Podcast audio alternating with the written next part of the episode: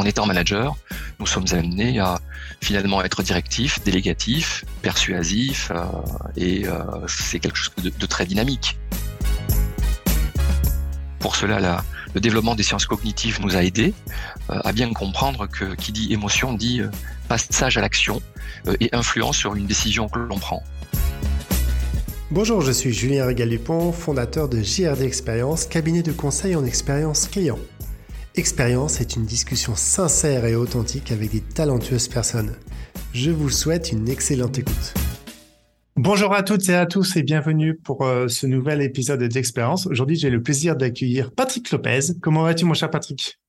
Ça va très bien, Julien. Merci pour euh, cette invitation.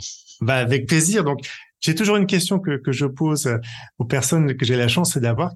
Qu'est-ce que t'évoques le mot, le fameux mot expérience? Ce mot euh, m'évoque différentes euh, choses. Dans un premier temps, euh, apprentissage, que je décrirai en connaissance et compétences, et que je distinguerai hein, donc. Hein. cela m'amène aussi à une connexion avec curiosité, diversité, challenge. C'est aussi derrière expérience des opportunités euh, et euh, aussi, euh, j'égrène bon quelques mots ici, mais changement. Et puis aussi une notion de déséquilibre, d'équilibre, des éléments d'exposition, des prises de risque, hein, et avec une croyance qui est la mienne, qui est que le challenge crée le changement. Apprentissage, connaissance et compétence. Euh, je pense que c'est euh, euh, ce que m'inspire ce mot. Et je ne pourrais conclure sans évoquer finalement que il est question d'engagement, d'effort et de travail finalement derrière ce mot. si je le connecte à, l'expérience qui est notamment la mienne. Ah ben, il y a beaucoup de il y a beaucoup de mots de mots très forts et et c'est vrai que là, on, va, on va aborder différents sujets et qui vont être passionnants. On va parler d'intelligence émotionnelle. C'est pour le coup, euh, c'est pas qu'une simple tendance, mais c'est quelque chose qui est mis de plus en plus euh, dans les entreprises. Euh, j'aime beaucoup le fait de déséquilibre. C'est vrai que dans la journée, on peut avoir des certaines périodes de déséquilibre, d'autres un équilibre un peu plus prononcé. Et puis cet engagement, pour le coup, l'engagement des équipes et des managers, leur rôle pour le coup. Avant, de commencer vraiment et en rentrer euh, dans, le vif du sujet, est-ce que tu pourrais te présenter? Alors, je vais me présenter de manière peut-être euh, sans évoquer dans un premier temps mon parcours pro, parce que j'ai eu l'occasion euh, finalement depuis 30 ans d'avoir de multiples expériences et de multiples vies. Mais je me considère comme un activiste, un influenceur, un passeur c'est euh, finalement ces mots sont assez forts. Si je me définissais au passé, je dirais que j'ai été résistant, voire même un super euh, résistant. Euh, je suis convaincu que le tout est supérieur à la somme des parties et l'équipe, le nous, est vraiment l'emporte hein, sur le jeu ou l'individu.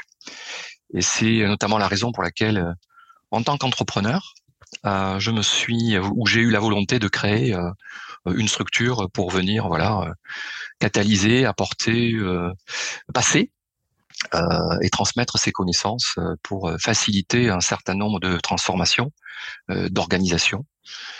J'ai cette chance, si je peux dire, d'avoir une double vie, d'être à la fois salarié d'un groupe industriel et d'avoir suivi un parcours euh, me transformant euh, dans cette entreprise qui m'a permis euh, voilà de d'oser devenir entrepreneur et de proposer d'accompagner des équipes ou des organisations qui se posent ces questions qui sont liées à leur transformation dans les écosystèmes dans lesquels nous vivons et qui sont pour le coup chahutés.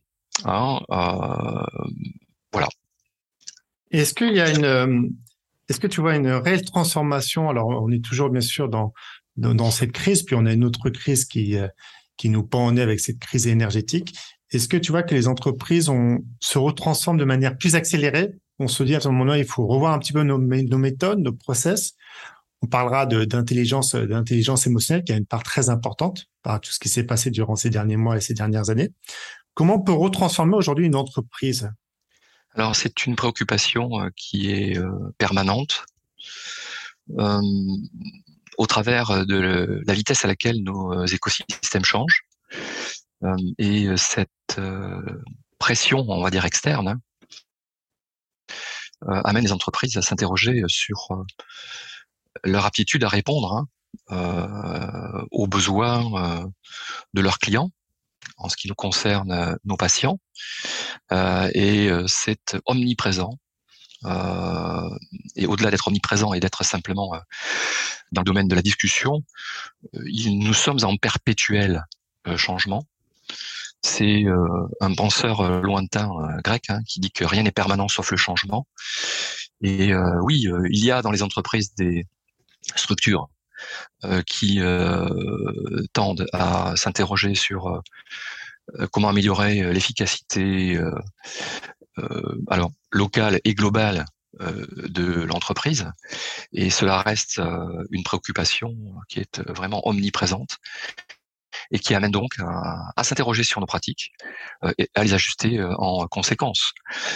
Nous connaissons cet univers qui est décrit depuis de nombreuses années comme étant un univers volatile, incertain, euh, complexe, ambigu. c'est un concept hein, de, l'agilité qui est arrivé dans les années 90. il est d'autant plus prenant aujourd'hui dans la mesure où nous pouvons voir que des crises en chasse, euh, enfin une crise en chasse une autre, et que de cette crise il y a des enseignements à tirer pour capitaliser et euh, rebondir. Donc c'est l'école de la résilience et ça nous amène à avoir oui ce focus permanent euh, sur, ce que l'on peut faire, comment le faire, avec quelle efficacité, pour être dans cette boucle vertueuse de l'amélioration continue qui est s'interroger sur sur nous et voir comment nous pouvons toujours, je dirais, prendre en compte hein, les éléments nouveaux et comment ils influencent notre trajectoire. Donc c'est un souci et une préoccupation permanente. Et comment, tout compte fait, on arrive à on parle, il y a une tendance de fond aujourd'hui, de plus en plus, on parle beaucoup des émotions dans les entreprises. Comment aujourd'hui, et quel est toi ton vécu de cette transformation, parce que c'était une transformation. Avant, on n'évoquait peut-être pas nos émotions au sein de nos entreprises, mais on se rend compte aujourd'hui que les personnes qui expriment leurs émotions sont sûrement plus fortes, donc, je voudrais bien avoir, ton avis là-dessus sur cette tendance de fond, sur l'intelligence émotionnelle les entreprises. Moi, je pense que c'est une tendance qui va rester pendant de nombreuses années, mais j'aimerais bien avoir ton, retour là-dessus. Alors, c'est un sujet qui est relativement ancien, euh, qui, euh, je dirais, euh, a eu un certain nombre de projecteurs hein, qui ont, qui se sont, allez, branché sur cette question, et d'autant plus que euh, les recherches en sciences cognitives ont permis d'apporter la démonstration qu'il y avait euh, une connexion entre émotion et décision. Donc elles influent notre capacité à agir, euh, et elles sont vraiment notre moteur de passage à l'action. Donc si pendant quelques temps, et euh, je pense dans les premières années où j'ai pu euh, activité professionnelle, hein, dans les années 90-2000, c'était un concept, euh, même s'il était connu, qui n'était que peu valorisé. alors qu'aujourd'hui, avec un certain nombre de d'acteurs qui se sont interrogés sur finalement quelles compétences devait développer ou de avoir euh, un manager, on a une connexion entre euh, le manager dans des pratiques classiques, euh, déconnecté, pouvant être froid, alors que finalement, il vit un certain nombre d'émotions qui conditionnent son modèle de fonctionnement. Donc on est passé, si je puis dire, d'un modèle à quatre dimensions, manager délégatif, un manager participatif, un manager directif, voire un manager persuasif, à quelque chose qui est euh, finalement euh, un peu plus fin et qui, à mon avis, euh, s'ajuste à la bonne dimension, c'est quelles compétences Et finalement, dans le modèle de l'intelligence émotionnelle, il est question de développer des compétences qui vont porter sur la connaissance de soi, la maîtrise de soi, ce que l'on va appeler des compétences sociales, qui vont être la capacité d'écoute, une connaissance de l'organisation, et également, on va dire, des compétences en management de la relation, où là, on va avoir des compétences qui vont plutôt être liées à la capacité d'influencer, à la qualité de communicant. Donc finalement, je trouve que c'est un, un, avantage ou une progression où on a, on avait un modèle qui pouvait être très descriptif, voire euh, un modèle qui étiquette. On a l'impression qu'on a un manager qui va être directif. Il a des automatismes qui le conduisent à être directif. Euh, et pour autant, on voit bien que ce modèle, dans un contexte évolutif, n'est pas forcément le plus adapté. Fort de la connaissance qui se développait sur ses compétences en intelligence émotionnelle, euh, aujourd'hui, il est plus question de manager-coach, et finalement comment développer les compétences de ce manager coach? En sachant que la première brique passe souvent par se connaître soi-même, savoir à quoi nous sommes sensibles émotionnellement, ce qui peut nous effrayer, ce qui peut nous mettre en colère, ce qui peut donc euh, d'une certaine manière agir sur nos comportements et nos modes d'action euh, pour euh, le comprenant arriver à le déplacer. Donc la connaissance de soi en tant que manager est vraiment la première brique qui va permettre d'aborder d'autres qualités que ces managers ont, pour les utiliser euh, au mieux et finalement avoir une palette de compétences à développer qui devient précise et qui donc permet d'orienter euh, au-delà de catégoriser un manager dans une on va dire dans une dans, sur un axe donné, alors que bien évidemment, nous sommes, en étant manager, nous sommes amenés à finalement être directifs, délégatifs, persuasifs, et c'est quelque chose de, de, très dynamique. Donc, nous y allons euh, à petits pas, euh, dans la mesure où il a bien été, je dirais, compris aujourd'hui. Et euh, pour cela, le développement des sciences cognitives nous a nous a aidé à bien comprendre que qui dit émotion dit passage à l'action et influence sur une décision que l'on prend. Donc aujourd'hui, ce n'est plus tabou. la manière de l'exprimer n'est pas encore quelque chose qui est entré dans, on va dire, l'ADN hein, des managers. Euh, mais si je prenais l'exemple d'une communication euh, ou d'une approche qui est la, communication non violente, euh, la première des étapes consiste à exprimer ce que l'on ressent dans un premier temps et avec, je dirais, la volonté de, de, de, de, le faire comprendre. Hein. En quoi ce que je vis est de nature à m'influencer Est-ce que je ressens de la peur ou de la colère euh, parce que finalement, euh, elle se traduit dans mon comportement, même si je ne l'exprime pas, et elle est visible. Donc aujourd'hui, elle doit être canalisée, l'expression de cette émotion en entreprise. Il y a des codes. Euh, la colère a droit de citer, parce que c'est finalement, quand on regarde la colère sous l'angle positif, c'est l'énergie du combat, mais en aucun cas, ça ne peut devenir l'énergie de l'agressivité ou de la violence. Donc, en transformation, euh, nous sommes. Il nous reste encore, euh, j'ai envie de dire, de belles heures devant nous euh, pour vraiment l'intégrer, mais développer émotionnellement un manager pour le faire tendre vers un manager devenu coach, visant à l'autonomisation de son équipe et non plus le leader et les followers qui le suivent, mais euh, vraiment euh, quelqu'un qui, euh, pour prendre l'exemple du sport, est un petit peu sur la tribune, et qui a un sens tactique et stratégique, et qui, en observant les choses, est à même de corriger les trajectoires, ajuster tactique et stratégie. Donc un sujet en devenir, qui est de plus en plus prenant, et qui se traduit de plus en plus par oui des formations qui sont des formations on va dire adaptées. Et en termes de, ces formations dites adaptées, est-ce qu'il y a un, lien avec donc le, tu parles, on parlera après de, de manager, manager, coach particulièrement, mais est-ce que il y a le bien-être aussi On parle de plus en plus de bien-être dans les entreprises, qui est euh, le fameux équilibre à dire bah tiens un manager, je vais te dire pourquoi j'étais parlé comme ça, car j'ai une émotion qui est remontée et chacun bien sûr a sa méthode euh, de le dire, bah, de le transmettre.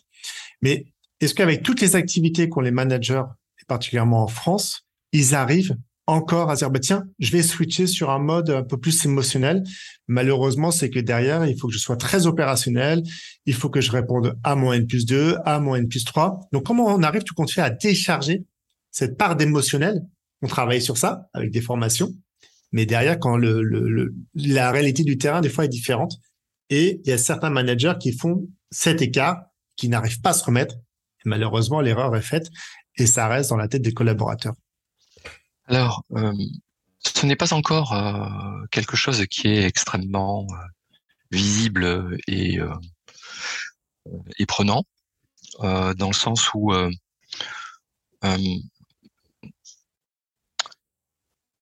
ça reste un sujet qui est difficile à exprimer.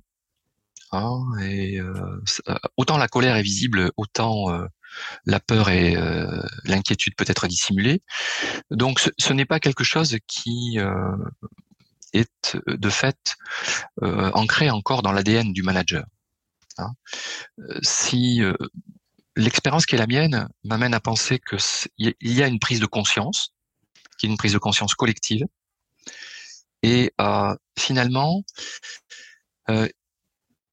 le je peux je pourrais faire référence à des formations que j'ai pu suivre, des formations où un certain nombre de managers étaient conviés hein, pour euh, préciser que tout peut être dit. Euh, et il est tout à fait possible euh, d'exprimer auprès d'un manager sa colère plutôt qu'elle ne s'observe et elle soit visible sur la relation. Donc, ce n'est pas encore, je dirais, dans l'ADN d'un nombre de managers suffisant, me semble-t-il. et pour autant, je pense que c'est par la pratique, on, et je ferai le lien avec l'expérience, euh, osons, euh, même si euh, les conditions sont réunies aujourd'hui pour oser, euh, cela n'est pas familier, donc comme on va dire toute compétence qui n'est pas ou toute connaissance qui ne serait pas devenue compétence, elle reste encore, à mon avis, peu utilisée. Mais derrière l'expression de l'émotion en soi, je dirais que qu'est-ce qui est important finalement? C'est l'authenticité et la transparence. Euh, c'est cette faculté qui euh, nous pouvons avoir euh, à utiliser la bonne tonalité, hein, qui est liée finalement à la qualité de la performance obtenue, ressentir également quand on est là, je dirais, nous, nous peut-être nous sommes dans une relation où on va du manager vers le manager et sa faculté à exprimer son ressenti. C'est ce qui est aussi important, c'est de finalement ressentir l'émotion perçue euh, par la personne à laquelle on s'adresse euh, pour que, entrer en empathie avec elle et entrer dans un cadre qui est un cadre de compréhension de ce qui se passe. Donc, euh, est-il juste, on va dire, nécessaire d'exprimer son émotion? Il est à la fois nécessaire d'exprimer et de ressentir l'émotion de l'autre en pouvant se mettre finalement dans ses baskets pour arriver à établir une communication qui est une communication efficace. Et là, on voit que euh, être euh, être comprenant, être dans l'empathie, euh, ouvre un champ de communication entre le manager et le manager qui est extrêmement puissant.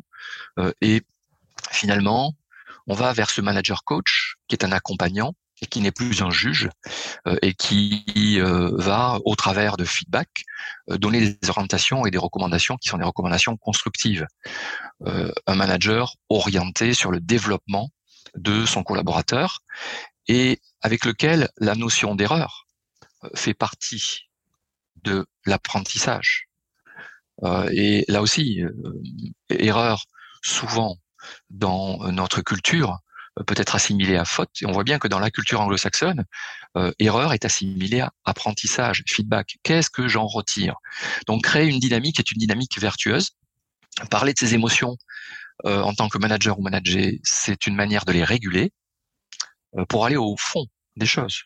Je ressens de la colère, j'ai besoin et je te demande.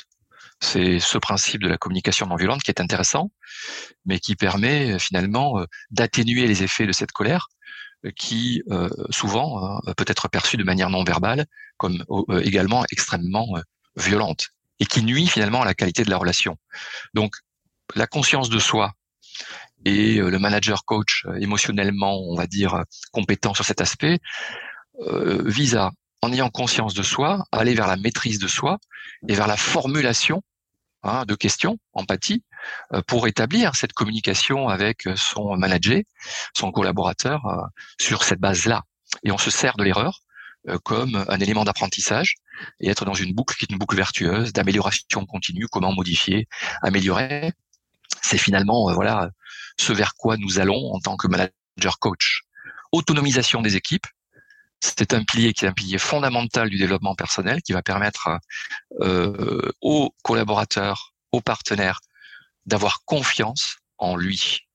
Et c'est OK, sur le chemin, il y a des erreurs et on aura l'occasion, je le pense, au cours de l'entretien, de parler de, plus particulièrement de mon parcours et de comment finalement, euh, fort de mes erreurs et de mes succès, mais fort de mes erreurs, j'ai pu rebondir, euh, apprendre euh, et progresser.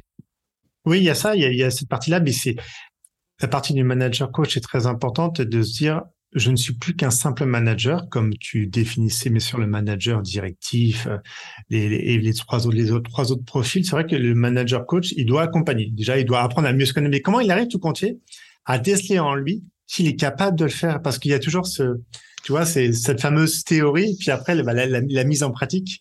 Quelles sont un petit peu les, différentes, les différentes étapes pour arriver à être et euh, se revendiquer manager coach?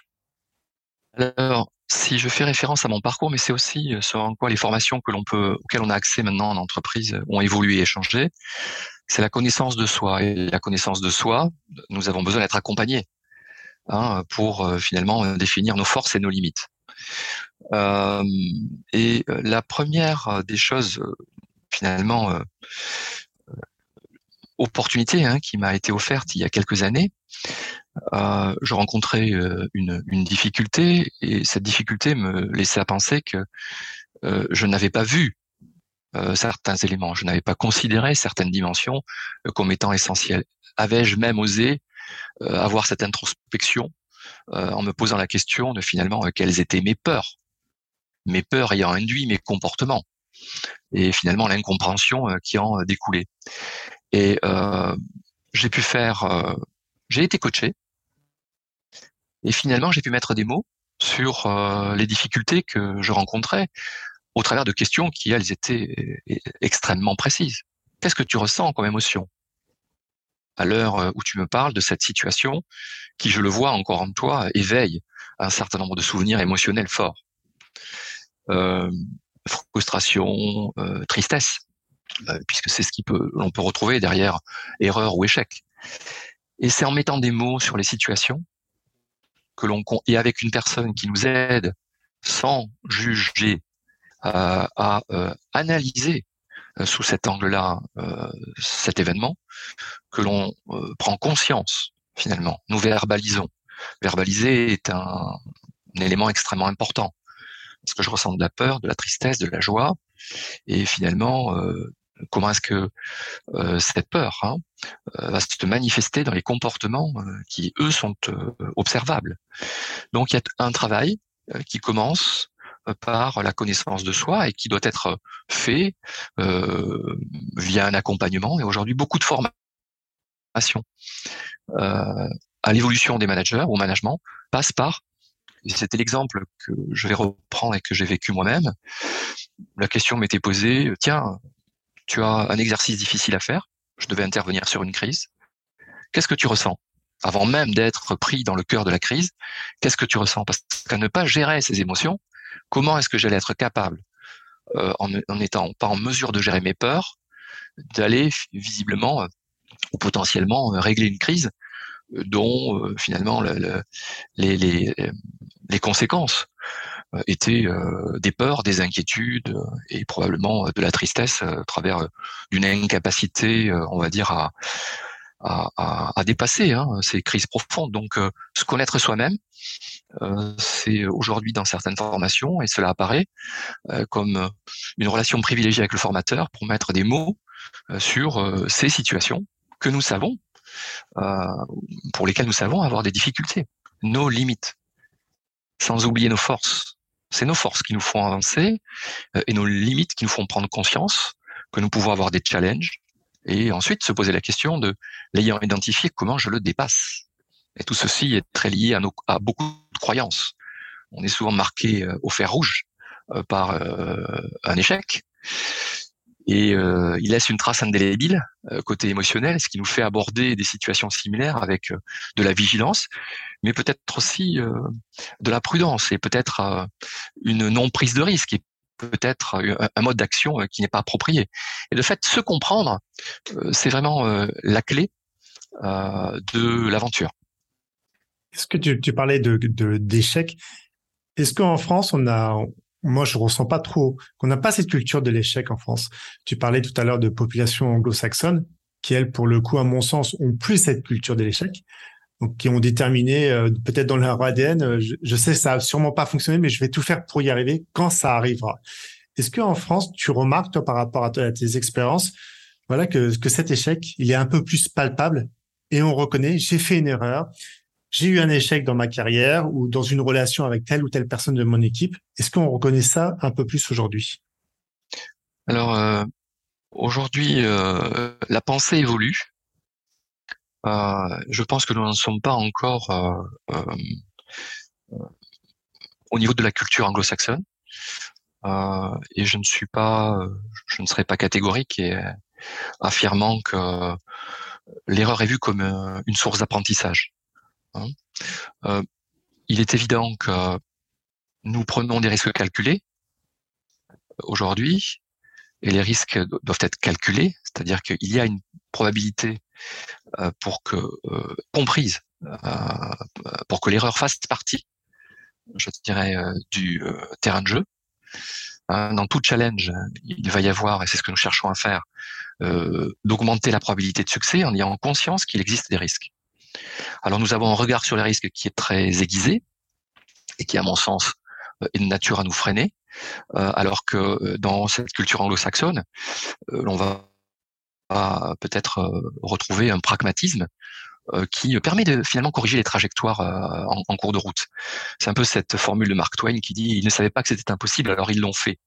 Donc dans notre culture, nous sommes encore imprégnés d'une culture de la prise de risque osée qui nous freine en essayant d'anticiper euh, finalement euh, les risques.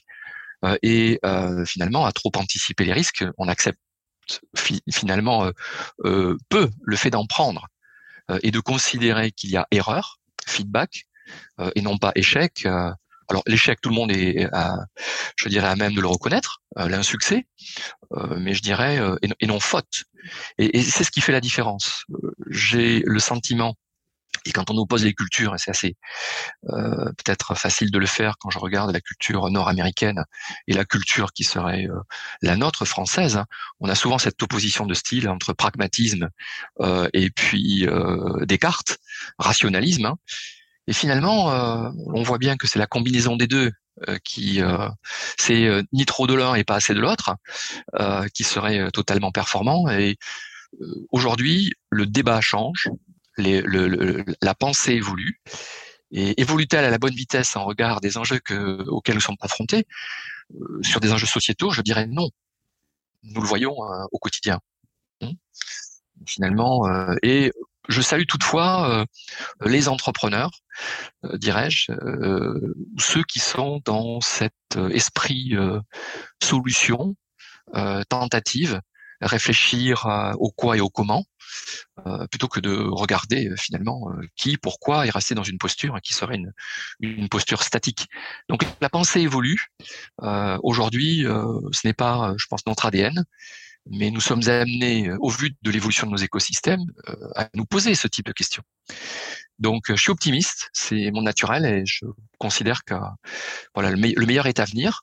Nous sommes en transformation, mais comme toute transformation, nous le voyons bien, la disruption, si je puis dire, où les transformations disruptives sont les plus efficaces.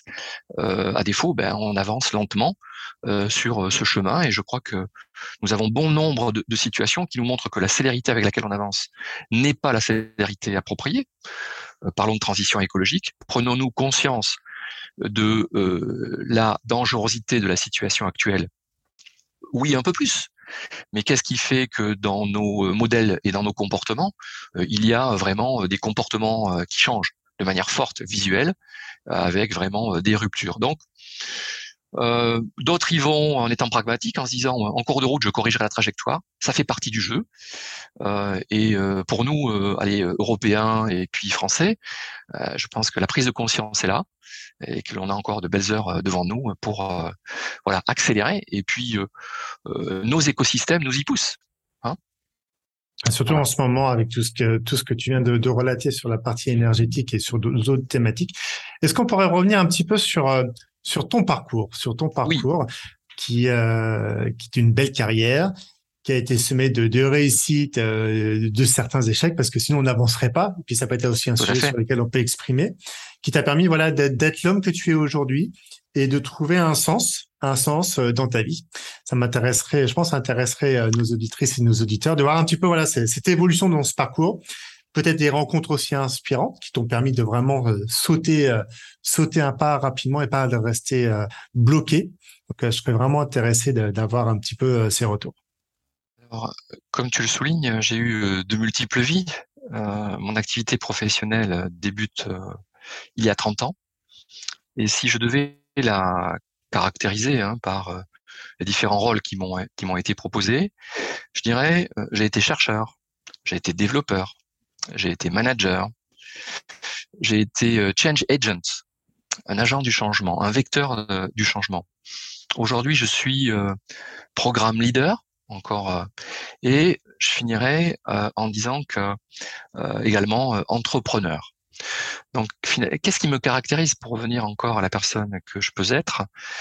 C'est mon utilité, qu'est-ce qui me motive, qu'est-ce qui me fait avancer, euh, et finalement, euh, au-delà euh, de ces différents rôles dans lesquels j'ai pu et qui m'ont exposé différemment et qui ont permis à mon expérience de se construire, aujourd'hui, je me considère ma motivation vient du fait que je pourrais être euh, oui, très attaché à être euh, un, euh, je vais utiliser une terminologie anglaise qui passe mieux, un change maker, un faiseur de, de changement ou un game changer. Oui, comment est-ce que je peux agir pour changer les règles? Donc, ce qui me caractérise finalement, c'est que j'ai été confronté à des situations de changement que je pouvais avoir souhaité ou non qu'elles ont, euh, elles m'ont permis ces situations de changement de mieux me connaître, parce que quand un changement n'est pas souhaité, on va avoir une position qui s'appelle résistance et, euh, et, quelques freins qui m'encourageaient euh, à, à, à, me poser la question. Ou avec le recul, je peux me la poser aujourd'hui. Je n'avais pas cette même lucidité euh, au début de ma carrière de m'interroger. Mais finalement, euh, le changement est un élément qui facilite la prise de conscience puisqu'il peut y avoir une opportunité dans le changement ou une perte. Donc, sur ce parcours, euh, qui n'a pas toujours été euh, souhaité, et qui a été fait, euh, qui a été, je dirais, dans lequel j'ai rencontré des obstacles, des difficultés, des succès et des échecs. finalement, ce que je retiens, c'est quelque chose qui m'anime vraiment fortement. Je suis quelqu'un de curieux, un éternel apprenant, et j'ai vu dans ces euh, différents rôles qui m'ont été confiés euh, une manière d'apprendre, une manière de grandir, une manière d'être au service d'une cause supérieure. Euh, et cela m'a permis de dépasser ces obstacles, ces difficultés, de progresser. Je suis toujours un éternel apprenant. Et je pense qu'hier au avant-hier, j'étais encore en train de me poser la question si ce que je venais de faire n'était pas une erreur, Hein, ou aurais-je pu faire les choses autrement pour avoir un résultat différent sans avoir besoin de toujours se stigmatiser et de verbaliser est-ce une erreur, est-ce un échec, mais en prenant conscience que finalement euh, l'efficacité que je pouvais attendre de mes actions n'était pas euh, au rendez-vous. Donc des opportunités extrêmement différentes, souhaitées euh, pour certaines, non souhaitées pour d'autres, qui ont fait de moi ce super résistant parfois, et je l'ai été, et je pourrais encore l'être, en ayant, en étant convaincu euh, que le changement proposé euh, euh, n'est pas souhaitable pour un certain nombre de raisons et considérant aussi que j'ai quelque chose à y perdre. Et cette posture d'opposition durant ce parcours et cette opposition que j'ai pu manifester était reliée à une crainte, la peur de perdre. Et finalement, ce changement était le révélateur de mes besoins. Me permettant de mieux prendre conscience quels étaient mes besoins. Donc, changement, opportunité ou danger et crainte. donc, j'ai aujourd'hui une meilleure compréhension de ce mécanisme qui finalement est un mécanisme que l'on va retrouver chez chacun. Mais encore une fois, apprendre sur soi est quelque chose de primordial et d'essentiel avant de penser pouvoir euh, euh, aider, euh, se rendre utile autrement, apporter cette connaissance, compétence, devenir passeur. Donc apprendre sur soi, j'apprends tous les jours. Il me reste encore quelques années professionnelles. elles sont riches et je vois dans ces univers en mouvement des opportunités, même si en étant lucide, je peux aussi y appréhender des craintes et des obstacles. Mais voir l'obstacle, voir le challenge, c'est finalement ce qui est passionnant, parce que c'est ce qui va créer potentiellement la dynamique hein, du changement. Je vois l'obstacle que je dois franchir, comme ce perchiste hein, qui ne prend pas la bonne perche pour sauter 6 mètres 14 et qui, je dirais, appréhende ce saut hein, et effectivement potentiellement va se dire hum, avant de sauter 6 mètres 14, je dois m'assurer que je maîtrise le saut euh, à 6 mètres 10. Euh, et euh, pour autant, je peux appréhender ce futur. Fût-il inquiétant, parce que dans ce qui nous attend sur nos, des enjeux sociétaux, nous voyons que l'inquiétude grandit et l'action n'est pas à la hauteur. Mais globalement, de ce challenge qui est lié à ce changement, ou de la résistance qui est la, mienne, j'apprends à me connaître dans l'objectif de me transformer et puis de pouvoir euh, contribuer autrement, euh, on va dire, à faire la différence. Et ce qui m'intéresse aujourd'hui, euh, c'est comment collectivement nous arrivons à faire la différence. Et mieux me connaître, c'est un atout. Et comment est-ce que tu as, un souvenir d'un doit y en avoir plusieurs, mais un souvenir à nous évoquer d'une belle réussite pour le coup, d'une réussite par rapport peut-être à ce changement ou lever cette difficulté ou franchir cet obstacle. Alors, euh, j'ai euh, un exemple euh, de, réussite.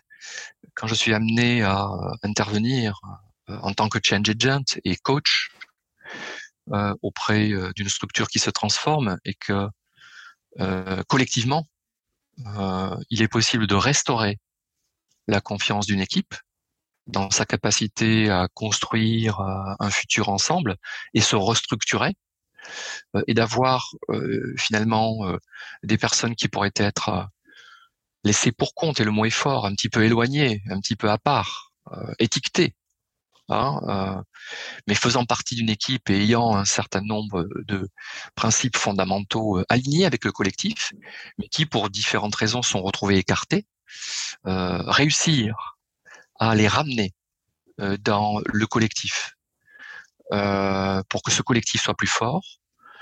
Euh, j'ai, euh, oui, deux expériences d'accompagnement de structures en transformation et avec des personnes où j'ai pu en leur apportant une lecture et un regard différent, restaurer l'estime de soi.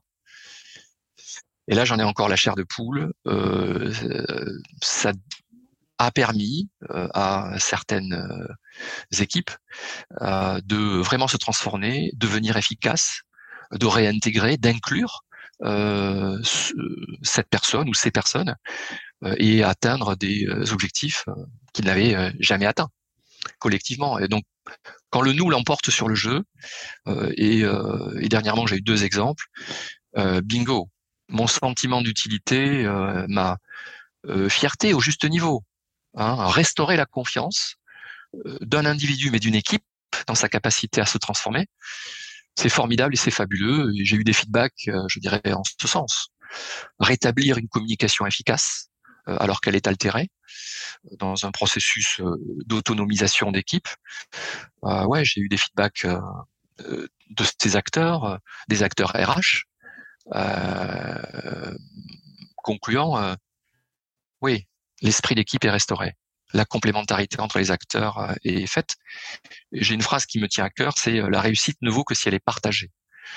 Et j'ai été euh, un des contributeurs voilà, des aidants, accompagnants, pour voilà parler des choses, parler de ses émotions, les exprimer, parler de ses besoins, et puis comprendre que l'on avait là, au travers de ces personnes un petit peu éloignées, des personnes qui avaient des besoins et des personnes qui avaient surtout des compétences.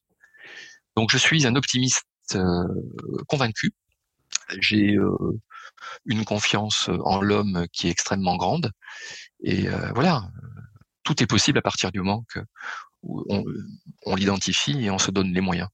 Donc deux beaux succès, parce que donner, redonner confiance à un individu, ben c'est fort, et redonner confiance à une équipe, et que cela se traduise dans sa capacité à être efficiente, et développer le bien-être, parce que tu parlais de ce mot qui est essentiel.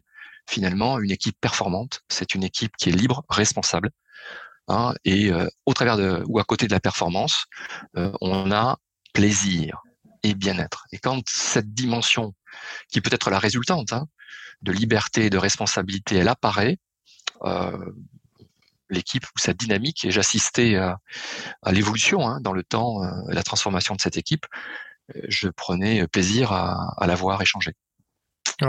C'est super important. tu, tu, mettais la notion de, de, de, plaisir au travail, de plaisir de pouvoir échanger, de bien communiquer et d'apprendre aussi à se connaître. Je trouve que c'est euh, c'est une, une, des, une, des, pierres fondatrices de, de chaque être humain. C'est vrai que maintenant, aujourd'hui, est-ce que tu trouves quand même, pour être une dernière question, une évolution des comportements? Parce qu'aujourd'hui, euh, beaucoup de personnes travaillent depuis chez elles, donc se, peuvent se retrouver isolées. Est-ce qu'il y a une différence par rapport, on va dire, on, parle d'ancien monde, mais qui est toujours un monde qui, qui a toujours existé, et quels sont les comportements qui sont, est-ce qu'il y a des comportements qui sont différents parce que on est euh, soit sur des, tablettes, on est sur des outils de visio, on est toujours sur des traitements d'email, mais comment on arrive un petit peu voilà se, se euh, regagner cette confiance quand on a été un petit peu délaissé pendant euh, bah, quelques mois pour certaines personnes? Alors si dans la question que tu poses, j'entends un mode de fonctionnement qui se transforme et qui laisse une place possiblement un peu plus euh, présente au télétravail et finalement une forme de distanciation, hein, puisque le risque c'est une distanciation euh, entre les personnes. Alors oui, ces outils euh, de distanciel hein, sont de nature à réintroduire une distance. en étant présent, l'on arrive à capturer un certain nombre d'éléments, signaux non, verbaux, euh, qui euh, permettent euh, à une personne qui aurait ces clés de lecture d'interagir, de modifier la nature de la relation avec là où les personnes concernées. Pour autant, le sachant, cela nous impose finalement un mode de fonctionnement au travers de ces outils différents ce qui est important de mon point de vue, et cela fait partie des bonnes pratiques hein, de télétravail, euh, l'équipe se réunit même si elle est en remote. Euh, si l'équipe n'est pas transparente en présentiel, comment imaginer qu'elle le serait euh, en distanciel? Donc, il y a nécessité de revenir à quelques fondamentaux, et je pense que là encore, c'est une opportunité le télétravail, parce que elle va permettre possiblement de rétablir un équilibre vie pro, vie perso euh, meilleure. Euh, on sort de l'image d'un télétravail qui est un télétravail euh, sur lequel il est possible d'avoir des doutes sur, euh, on va dire, l'engagement du collaborateur. Et quand on a fait ce chemin et que l'on est dans une dimension qui est, il est possible d'avoir des réunions d'équipe sous réserve que les vrais fondamentaux, les vraies valeurs de l'équipe aient été posées, alors le télétravail ou le remote devient quelque chose qui est, ah, si je puis dire, c'est une difficulté.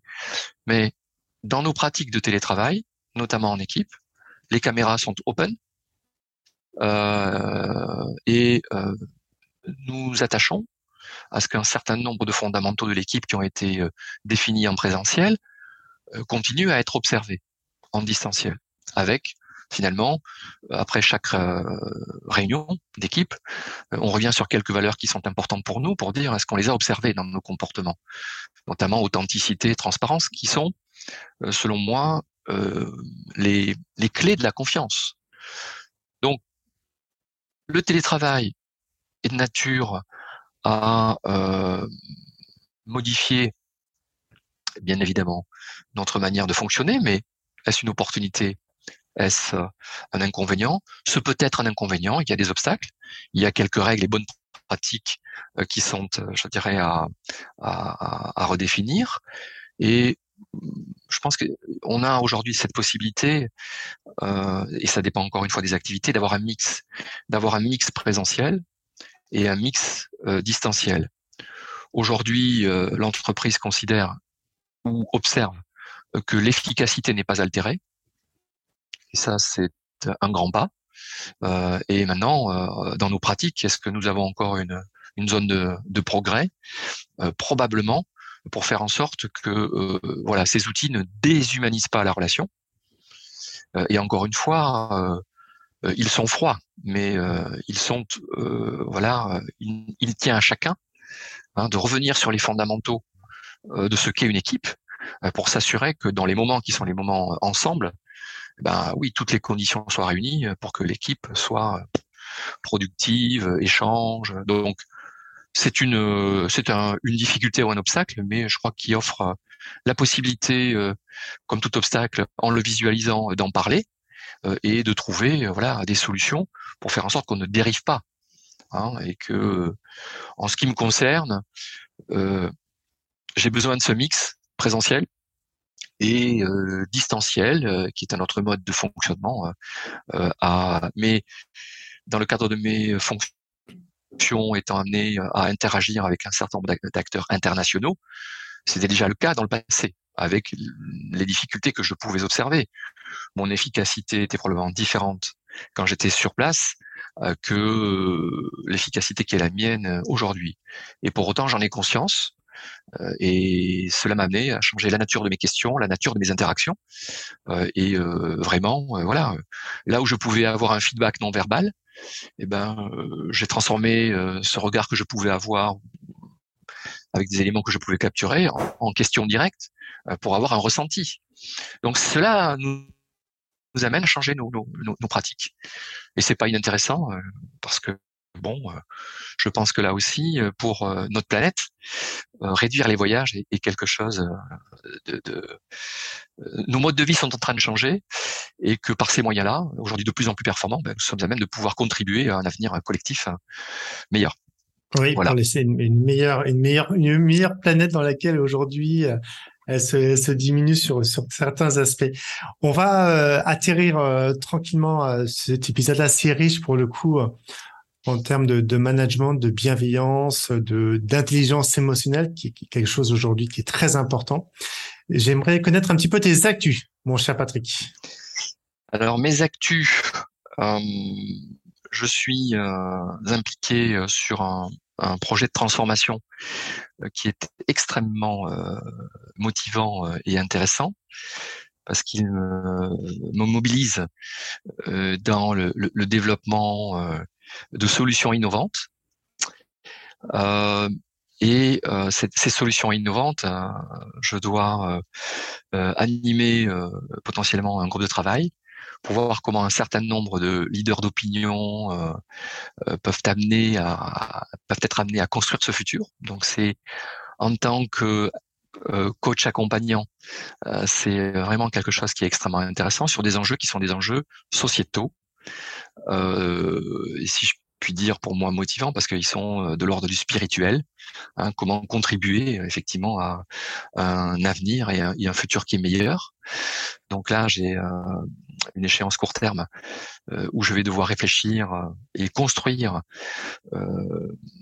avec un certain nombre d'autres acteurs de mon entreprise une approche en remote et co-construire finalement euh, des solutions dans un contexte euh, que l'on peut connaître, euh, qui est